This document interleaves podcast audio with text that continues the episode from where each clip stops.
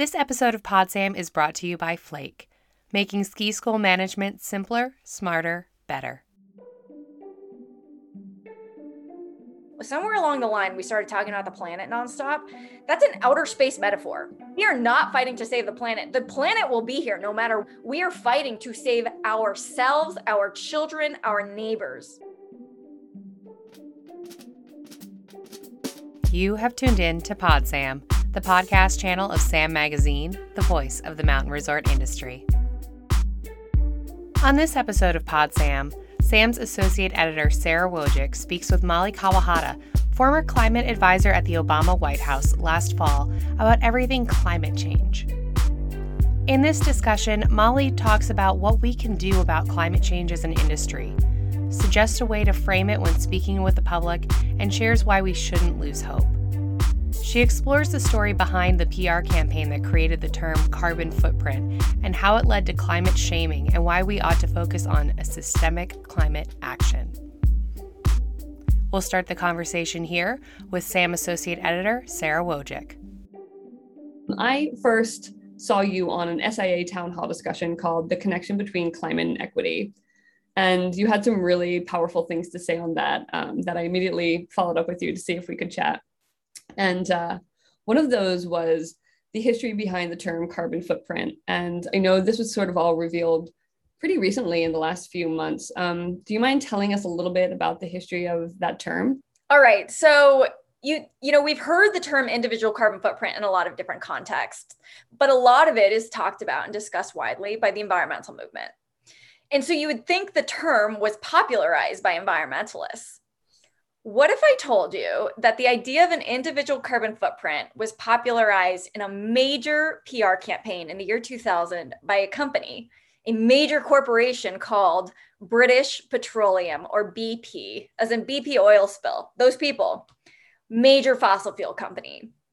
They devised this idea of integrating the term we when talking about climate change look what we've done look what we should do to change and in that process you ask yourself who is we we is you and me right we is ordinary everyday people not fossil fuel companies we does not include a frame of fossil fuel companies.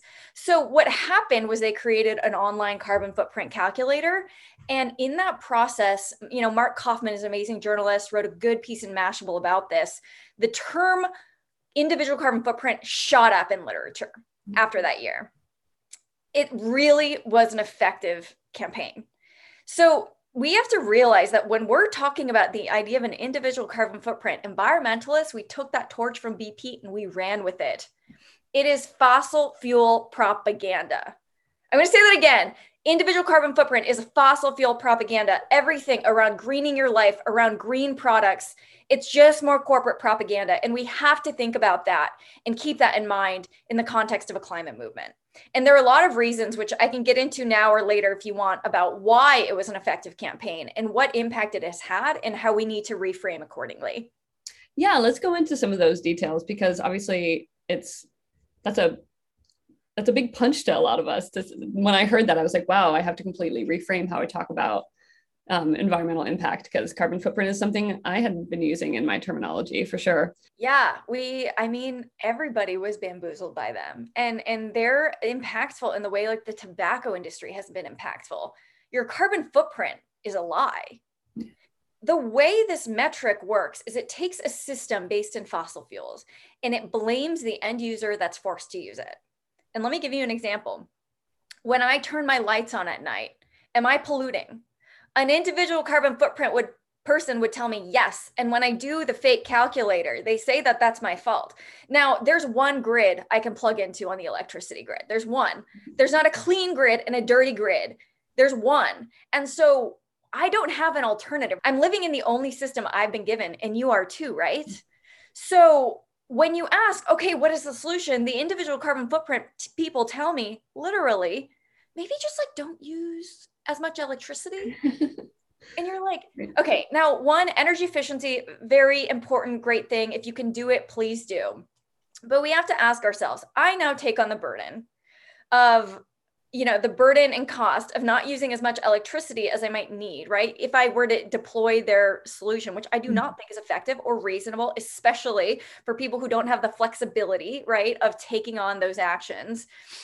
Now if i'm now sitting in a sad dark house at night you have to ask yourself what happened to the electric grid absolutely nothing, right? I've incurred this cost of changing my life, of making behavioral changes. The grid doesn't clean up at all. It is the most effective and impactful PR campaign in history, and it is a complete lie. It is intended to ensure that the system based in fossil fuels, which we all live in, continues as it is. Right. And it has had huge successes in doing that because in the process, environmentalists started shaming each other, shaming themselves, climate guilt became a concept. Like we all hear about the term climate guilt. Mm-hmm. People who have really good hearts, good intentions live with climate guilt about the fact that they exist. Yeah. Fossil fuel companies have made it so that you hate yourself for existing.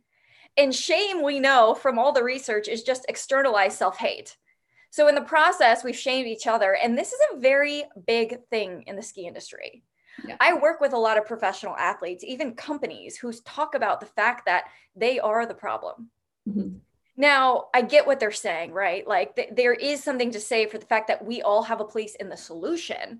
And I want to talk about that next. Mm-hmm. But ultimately, if a CEO stands in front of a camera and apologizes for the fact that his company uses Gore Tex to make jackets that skiers need to use when they're in Alaska in the Alpine, right? Like, is the solution for me just not to use waterproof clothing? I don't think so. Like, the ski industry takes this on, athletes take this on. I know athletes, professional skiers, that have decided I'm going to use my platform for good. And in doing so, they get death threats when they talk about climate change. And you would think those death threats, which are crazy to begin with, you would think that is coming from some anti climate person. They tell me it is always coming from an environmentalist. They tell me that it's coming from somebody who wants climate change to be acted upon. And they're saying, don't use helicopters, don't use flights. Like, how can you wear this kind of clothing? You're living in the only system you've been given. And if you get mad at somebody for giving on a fl- getting on a flight, which I do not believe is an act of immor- or immorality, yeah. if you get mad at them, you have to ask yourself, are they responsible for the fact that our entire transportation sector is premised on fossil fuels? And therefore, do we sit in a sad, dark house?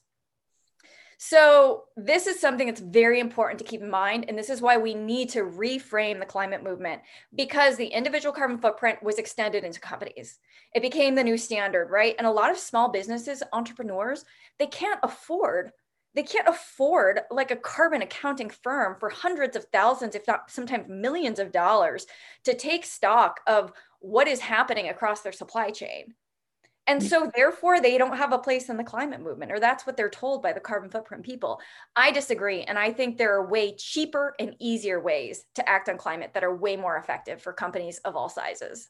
Yeah, and that's something that was something I wrote down from um, the SIA talk that I saw you on was you said, I don't care what your carbon footprint is, stop spending money on it. Um, so for you know for the people that are listening like i said we talk to a lot of resort operators they are a lot of them are addressing their carbon footprint maybe not calling it that but you know their dependency on fossil fuels like what would you share with them about how to move forward like should they be changing course do they just need to talk about it differently is that work still valuable what they're doing yeah, it's a good question because like there's nothing wrong with trying to address your carbon footprint, right? Like there, there's a lot of good in that still. And I commend people and companies that can afford to do it who choose to. My point is for those that can't afford it, there's still a place for you in the climate movement, and there's absolutely still a place for your company. Um, because I really do believe companies can lead the charge, but unless you're like some massive company with some massive carbon footprint, you're actually not probably the main cause of climate change, right? right? We know that if you look at the pie of greenhouse gas emissions in the US, it's about one third transportation, one third electricity, and one third industry. These are all things the ski resort relies on heavily, right? Manufacturing, getting stuff around in their supply chain, uh, and electricity use. Yeah. so when it's entirely premised on fossil fuels, you have to realize that we're limited in what we can do on the demand side to change entire markets.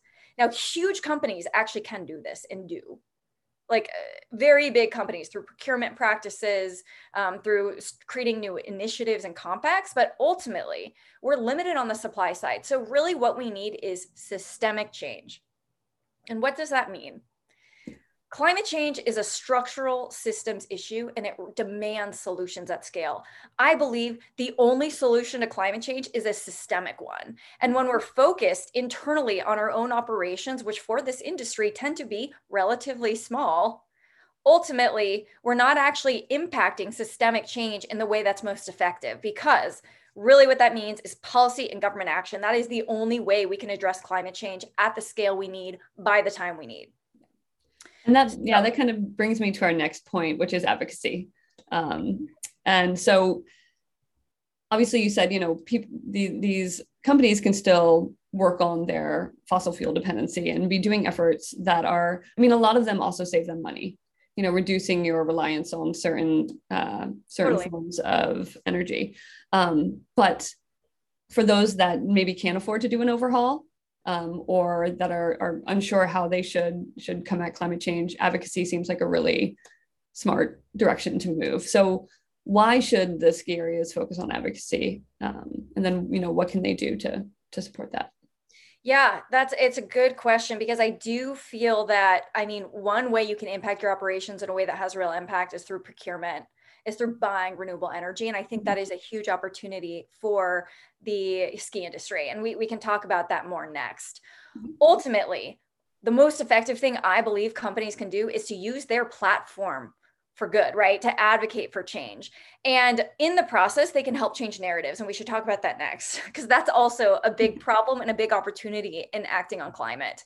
One thing, if you're a smaller company and you don't have a huge amount of lobbying power, pressure your trade association to ensure that they are advocating for climate policies, right? All of them should be out there in DC ensuring that they're the folks that are intended to represent their industry are advocating for things like the clean electricity payment plan. Mm-hmm. CEP. CEP is like a, a huge opportunity for us to act on climate in a way that's really at scale at the federal level. We need all companies to be supporting that. So that's an example of that at the individual level, like the number one thing I tell people is that when they come to me, they're like, I want to act on climate change. What can I do? The number one thing I always tell people to do, and they expect me to tell them to like go vegan or, you know, ride your bike to work. They're expecting that kind of yeah, answer. Yeah. I tell them one thing register people to vote. Because when you can expand the electorate, what happens is that climate candidates get elected you don't even have to be that deliberate about it, right? It, it, registering people to vote is a nonpartisan action. And, and so it's something anybody can do. It's a powerful mechanism for change. And that's how we can influence uh, systemic change. So, opportunities, you know, there are companies that do like voter registration efforts, yeah. which is really cool. It's again, it's a nonpartisan action. You don't need to be a 501c4 to do things like that. And, and that's a powerful opportunity as well in the individual level. So, as much as it's about advocating for your industry, right? Like when SIA is talking about the intricacies of regulations deep in the bowels of agencies that mm-hmm. impact your industry. They should also be talking about broad climate action, coming out in support, right? Way back, like coming out in support of the Paris Climate Agreement. Huge opportunities for companies to have a voice, and many did. So that's something really important. And I think in the industry, the field is wide open.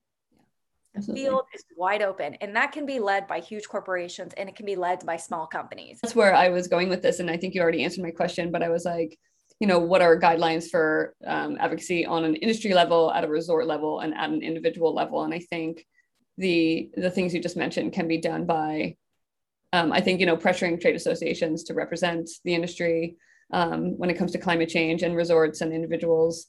Both of them have the opportunity to register people to vote um, I love that it's a nonpartisan action. So you can just get out there without you don't even need to take a stand. It's just get people exactly. get people uh, registered. Totally um, non-controversial. Nobody's no, no, no. against that on yeah. either side of the aisle. Like registering people to vote is a good thing. Um, another question I had when it comes to advocacy, though, um, I think some people are afraid to come forward um, because they're afraid of being performative or disingenuous about some of their about advocacy in general um, or taking a stand on certain things. Um, what's a good way to avoid that?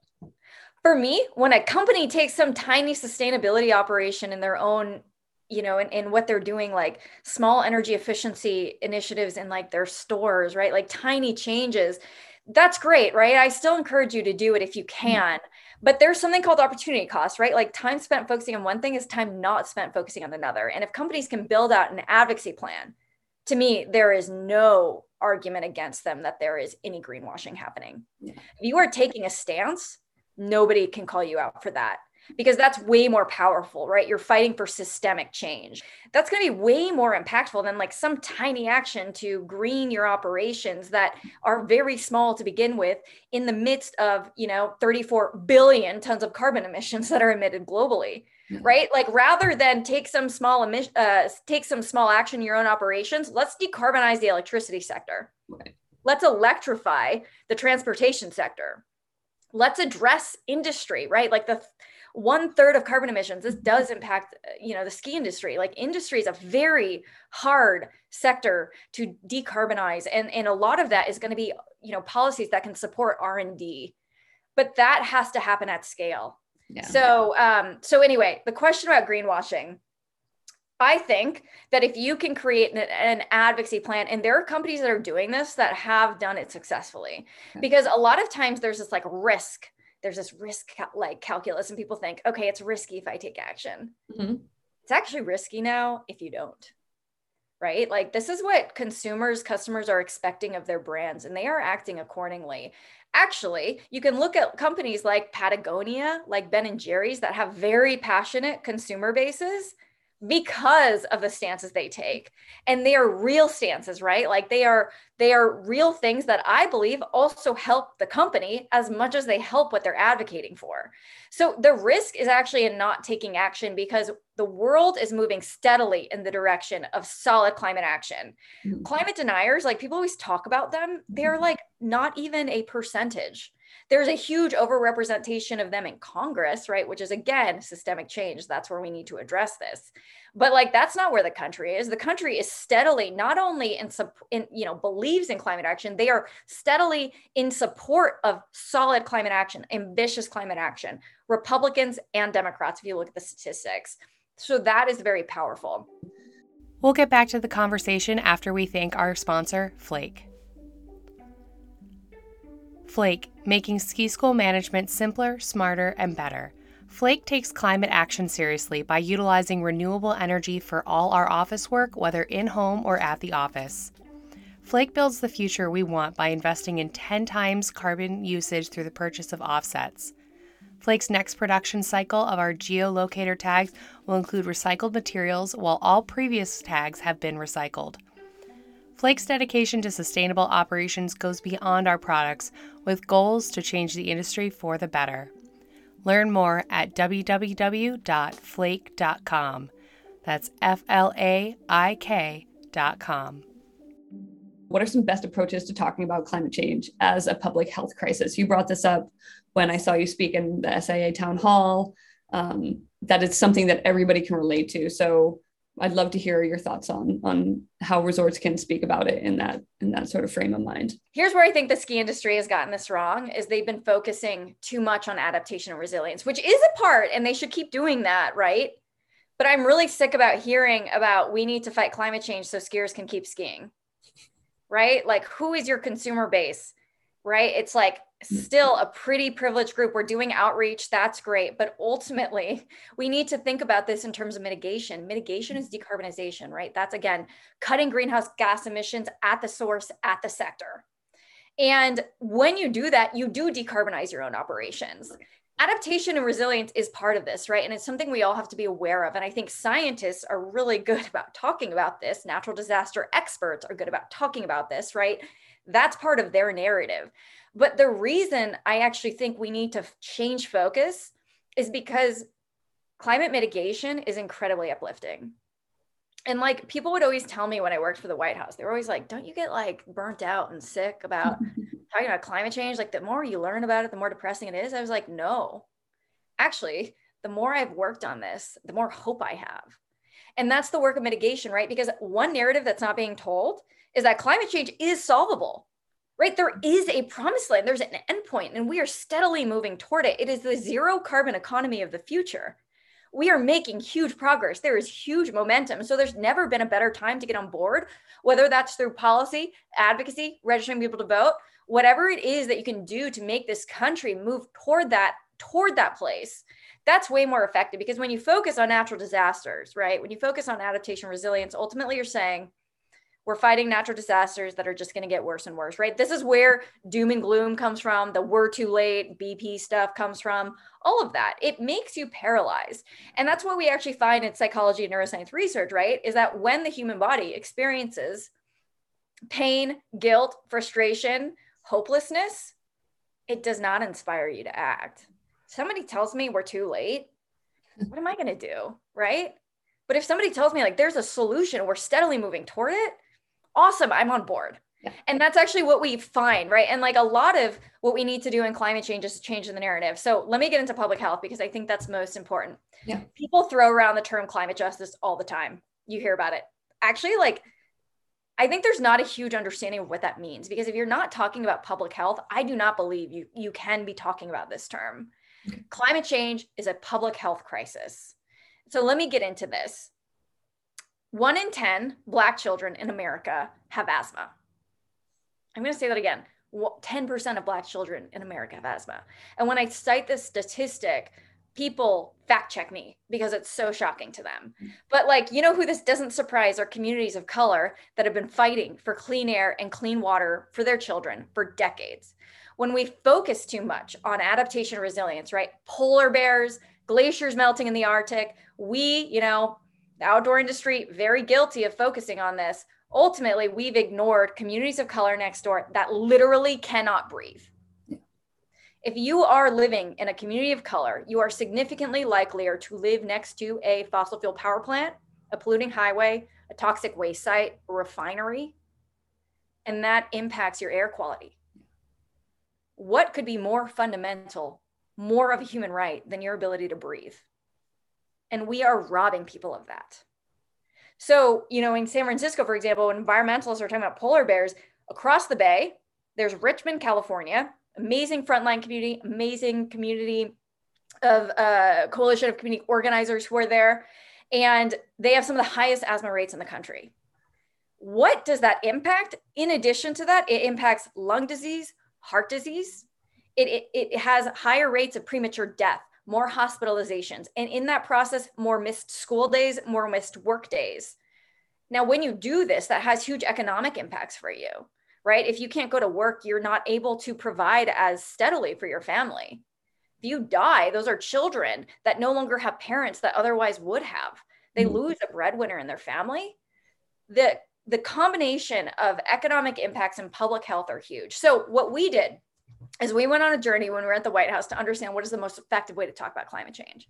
So there are all of these frames, right? You hear about them all the time. There's natural disasters, right? Adaptation, resilience, mm-hmm. flood standards, fires, images. This is every documentary you've ever seen on climate change is, is you know going for that narrative. That scares people, so they don't really act. Right. So even though that's actually part of this narrative, right? It's an important part, like people acknowledging there are more fires, floods, hurricanes. We need to be aware of that it's not an effective way to talk about climate change daily. Yeah. There's the economic narrative at the macro level. Again, so you know, I'm talking about individuals and how they're impacted, but this is at the macro level. For every decade you don't act on climate change, you actually are going to cost the economy this much more. Way too abstract, right? Yeah. Um, there's the environmental narrative. Again, glaciers melting, polar bears in the Arctic, skiers who can't keep skiing, right? A mom working two jobs doesn't have the luxury about thinking about things happening thousands and thousands of miles away it's actually not that effective. This is Al Gore's whole thing. Climate change is not just an environmental issue, it is a public health issue. And that is actually what we found unequivocally by miles is the most effective way to talk about climate change because it transcends politics. Yeah. You don't even have to say climate change. I don't care if you don't say climate change, call pollution. That's what it is. Mm-hmm. That's what climate change is pollution. And so, in that process, you reach more people where they are because no matter where you are, there is not a person out there that does not care about the health and well-being of their children so that's our efforts. We need to move it into the space of public health. And in that process we need to do what's called reframing. Are there best practices for communication in terms of public health as a climate crisis? This is part of this. I lived this out that if you do not get the american people on board you are very limited in what you can do. Mm-hmm. right? I can try to do everything we're trying to do at the in the policy space at the white house we were limited because of where we were with Congress, which represented, right, districts across the country. If you cannot get the American people on board, you are limited in creating systemic change. So that's my theory of change. You have to get them on board. And so you have to meet them where they are. Now, there's a lot of psychology and neuroscience around how we can do that more effectively and how we can have conversations that bring more people into them because we have left a lot of folks out of the environmental movement for decades. Right. Communities of color have been the most folks that have been actually not given a, a seat at the table when they built the table, right? The original climate activists fighting for clean air and clean water. So, what I started to realize when I was at the White House is I can try to do everything I'm doing in policy, but this is actually something we have to fight just as much in people's minds, right? Just as much as we're fighting this in the street in policy, it's something we need to fight in people's minds. We need to create a better way of doing this and talking to people where they are. So, there is something called reframing, and this is all based on the work of George Lakoff, who's a cognitive linguist. He was at UC Berkeley for years. He's written many books, including a book called The Political Mind. Uh, so, this is all based on his work. But reframing is a fundamental part for us to fight climate change more effectively. And when you're talking about greenwashing, right, how we can talk about this more effectively, this is how you do it. There was a psychology study that happened in the 80s where the researchers told the subjects to not think of a white bear. So, Sarah, when I tell you to not think of a white bear, tell me what you're thinking about. Thinking about a white bear. exactly. What this showed, and it shows it every time, is that thought suppression is very difficult. Mm-hmm. When you tell somebody not to think about something, that's what they think about. And like, let me tell you, the last time somebody told you, don't be anxious, what do you feel? What are you thinking about? Right? You're thinking about being anxious, it makes it worse. Yeah. That's what's happening, right? This is a principle of how our brains work. So what what we do a lot is we actually respond to anti-climate climate narratives and in the process we reinforce those narratives. Mm-hmm. So when you say not, doesn't, isn't, you're still reinforcing these two things. So I'm going to give you an example. There's a common climate frame that's put out there that climate action hurts the economy, right? Wiring in your brain, climate action in a hurt economy. And what we do know is that when uh, when a web of neurons in your brain is fired, it wires together. So the more you fire two things together, the stronger that association is in your brain. It literally creates a neural pathway. So when somebody says climate action hurts the economy, they're wiring those two things together climate action and a hurt economy. So it is not effective for me to go stand next to that guy and say, no, climate action does not hurt the economy because I'm telling everybody not to think of a white bear. Climate action, hurt economy, wired. I'm helping advance that narrative. So what we need to do is called reframing, right? We need to take this completely out of their domain. Don't even respond to it. Reframe. And an example of this, you can even look at healthcare. Like people were saying to President Obama, health, you know, he, they were saying Obamacare costs too much. And he turned it around. He said, healthcare is a human right, right? right? Taking away the association between healthcare and cost and now wiring together healthcare and human rights. What is more powerful, right? That does not include an association with cost anymore. That's now out of the, the, the discussion. So when we reframe, we need to move this into public health, right? We need to move this again a, away from talking about greening your life. People are saying, ride your bike to work, you know, cut, turn off your lights at night, do all these great things. Do again, do them if you can. Ultimately, we have to reframe fight for systemic climate action, register people to vote, address gerrymandering, address voter suppression, address campaign finance reform. When you do those things, you address systemic change, right? That's what companies, individuals can do to impact the political process in a way that actually impacts climate change at scale. So that's what's called reframing. And it's really important that we're not responding to their frames, we're creating our own. What we need to do is actually think in terms of neuroplasticity, and that's psychology. Yeah. And also, the other part of this is emotions, right? Like, all of politics is just emotions. People love to pretend it's about policy. It never is when it's like at the individual level. It's always about what somebody feels, what your values are, how you identify with somebody who's mm-hmm. fighting for that. And that's what this is about, right? So when you can talk about mitigation, cutting greenhouse gases, again, at the source, at the sector, that is an uplifting message. Mm-hmm. And honestly, it's an accurate one, right? It's not just like it makes us feel good. It's like a, it makes us feel good because it's real, it's true especially when you and, and and i'm just coming back to public health again especially when you can kind of connect it to that that's kind of one of the key pieces and how you're communicating about it is when you talk about public health you talk about the health of your family and your children and your neighbors that's where you're you're hitting those emotions. Exactly. Am I right? Exactly. No, that's exactly what it is. Like, what could be more powerful than fighting for helping other people breathe? What's more powerful than that? That is climate justice, by the way. That's really what we're talking about when we talk about that intersection. When climate change becomes climate justice, it is public health and it is, it is in reframing the narrative to that. So companies need to be talking about this, Mhm. right? Stop talking. I hate the term green and I hate the term planet. Do you know why? The planet thing, like when did we start doing that? I don't know the history of this, but like some somewhere along the line, we started talking about the planet nonstop. That's an outer space metaphor. Okay, what could be more powerful, resilient in outer space than like a planet? Yeah. We are not fighting to save the planet. The planet will be here no matter what. Right. Trust me, no matter what we do. We are fighting to save ourselves, our children, our neighbors. Right. That's what this is about. And we need to make it about people again. So, again, reframing stop talking about planet, stop saying greening everything. And I say it greening kind of ironically, right? Like, actually, I should probably stop saying that. But it's not about sustainable living anymore. It's about fighting climate change at scale. So, Yeah. again, everybody sustaining, you know, living a more sustainable life, great, keep doing it. But if you're here, we need you over here Mhm. fighting for systemic climate action because as great as it is, it's not fighting climate change unless you're looking at this systemically. Yeah. If and I think to sum it up, if you have limited resources, the place you should put it is into communication and advocacy. And Yeah. that's really like if you have privilege, this is where you should be spending your time. Mhm. Right? Because that's fighting for people who don't. That's fighting. You know, like again, if you're sitting in your sad dark house and across town there's like a fossil fuel power plant and the community can't breathe, frontline community, you did nothing to help them and your life now sucks. right? Like it's way more powerful. Like if you instead of doing that, get a few friends and you register them to vote, right? You pressure your trade association, you lobby, you advocate, you activate your consumer base, whatever it is you're doing. What happens? Say now instead, new candidates get elected, and for example, they implement the cr- clean electricity power plan. Oh, that's in DC right now. Say they do that. What now happens is that the electricity sector starts to decarbonize. Yeah. And the air breathes up, uh, the air cleans up for communities that can't breathe.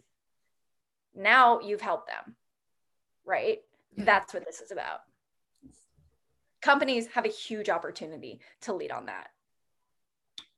When we're talking about ski areas adopting this narrative, do you have any tips on the best way to do that? The best way to to start their outreach? You know, what's a good first step for them to take if they're going to kind of reframe how they're looking at climate change and how they're going to act upon it? Yeah, so I think there are really good toolkits out there. And I think, like, honestly, one good place to start is Patagonia did a website on environmental justice, Mhm. and it's the best I've seen from like a corporation. Perfect. They, I feel, I personally feel they get it right because they use a lot of language and a lot of work with credit to activists on the ground. And that's the premise of, of environmental justice. One of the things you can do beyond just pressuring your trade association is to donate to community organizers on the ground fighting for environmental justice. Yeah. Super effective. This is a big thing Patagonia does. Um, And that's a great way to identify um, people in your local community that are already doing the work, and you can support them. 100%. Like you don't need to be this is a huge thing also with the climate movement is there's a lot of the environmental movement has a lot of gatekeepers, right? You see them on social media like saying you cannot speak on this because I don't agree with the way you live your life even though I probably live it in a very similar way. And by the way, there's something called fundamental attribution error in psychology. Okay, so if I see you take some action I don't agree with, I am significantly likelier to blame that on something wrong with you, your mm-hmm. morality, right? You're lazy, you make poor decisions, you're not capable of doing the right thing. If I make the exact, literally the exact same mistake myself, I'm now significantly likelier to blame it on external circumstances, right. right? It was out of my control. It was a bad day. It was bad luck. Yeah. We just need to move away from that altogether. What environmental shamers are doing, right? They're Yeah. cherry picking Yeah. the actions they are able to do themselves, right? Because of privilege. They're sitting on a perch of privilege. They're hissing at everybody below because they're not living the life that they they are able to, even though they're doing their best. Yeah. And in the process, they're just using fundamental attribution error. So maybe, you know, they get mad at you for getting on a flight, but they drive a car, Right. Right? If you really care about climate change, are you actually like cutting your carbon footprint that much? The way the carbon footprint lie is premised is that you actually can't cut it much because it's not in your control. Yeah. You can maybe cut a few tons of carbon from your carbon footprint max out of, again, 34 billion tons of global emissions.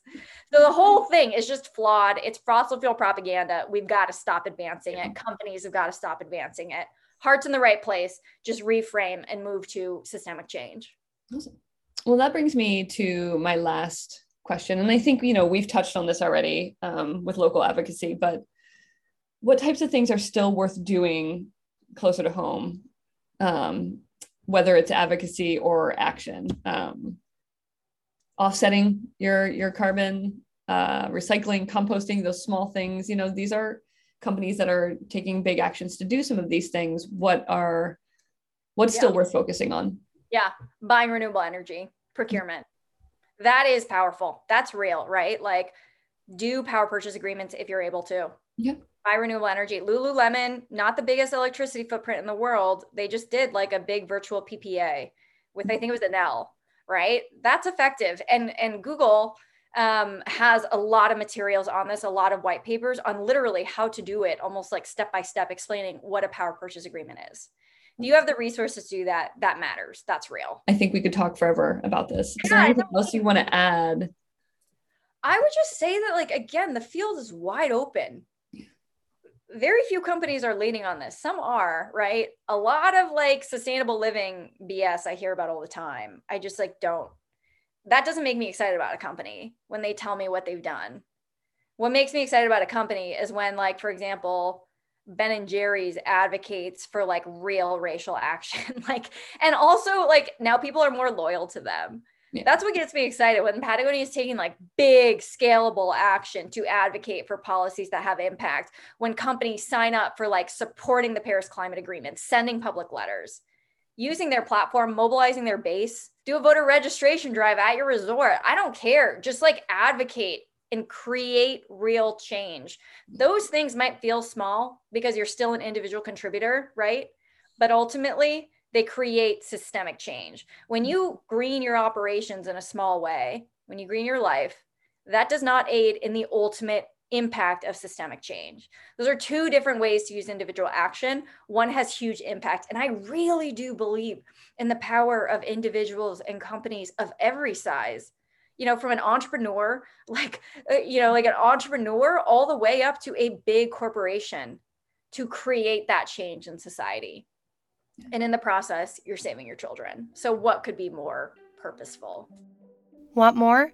Find more PodSam episodes at www.saminfo.com and be sure to watch Molly's new film produced by Patagonia called Scale of Hope about creating a new climate narrative while preparing for an expedition in the Alaska Range. Our theme music is by Breakmaster Cylinder.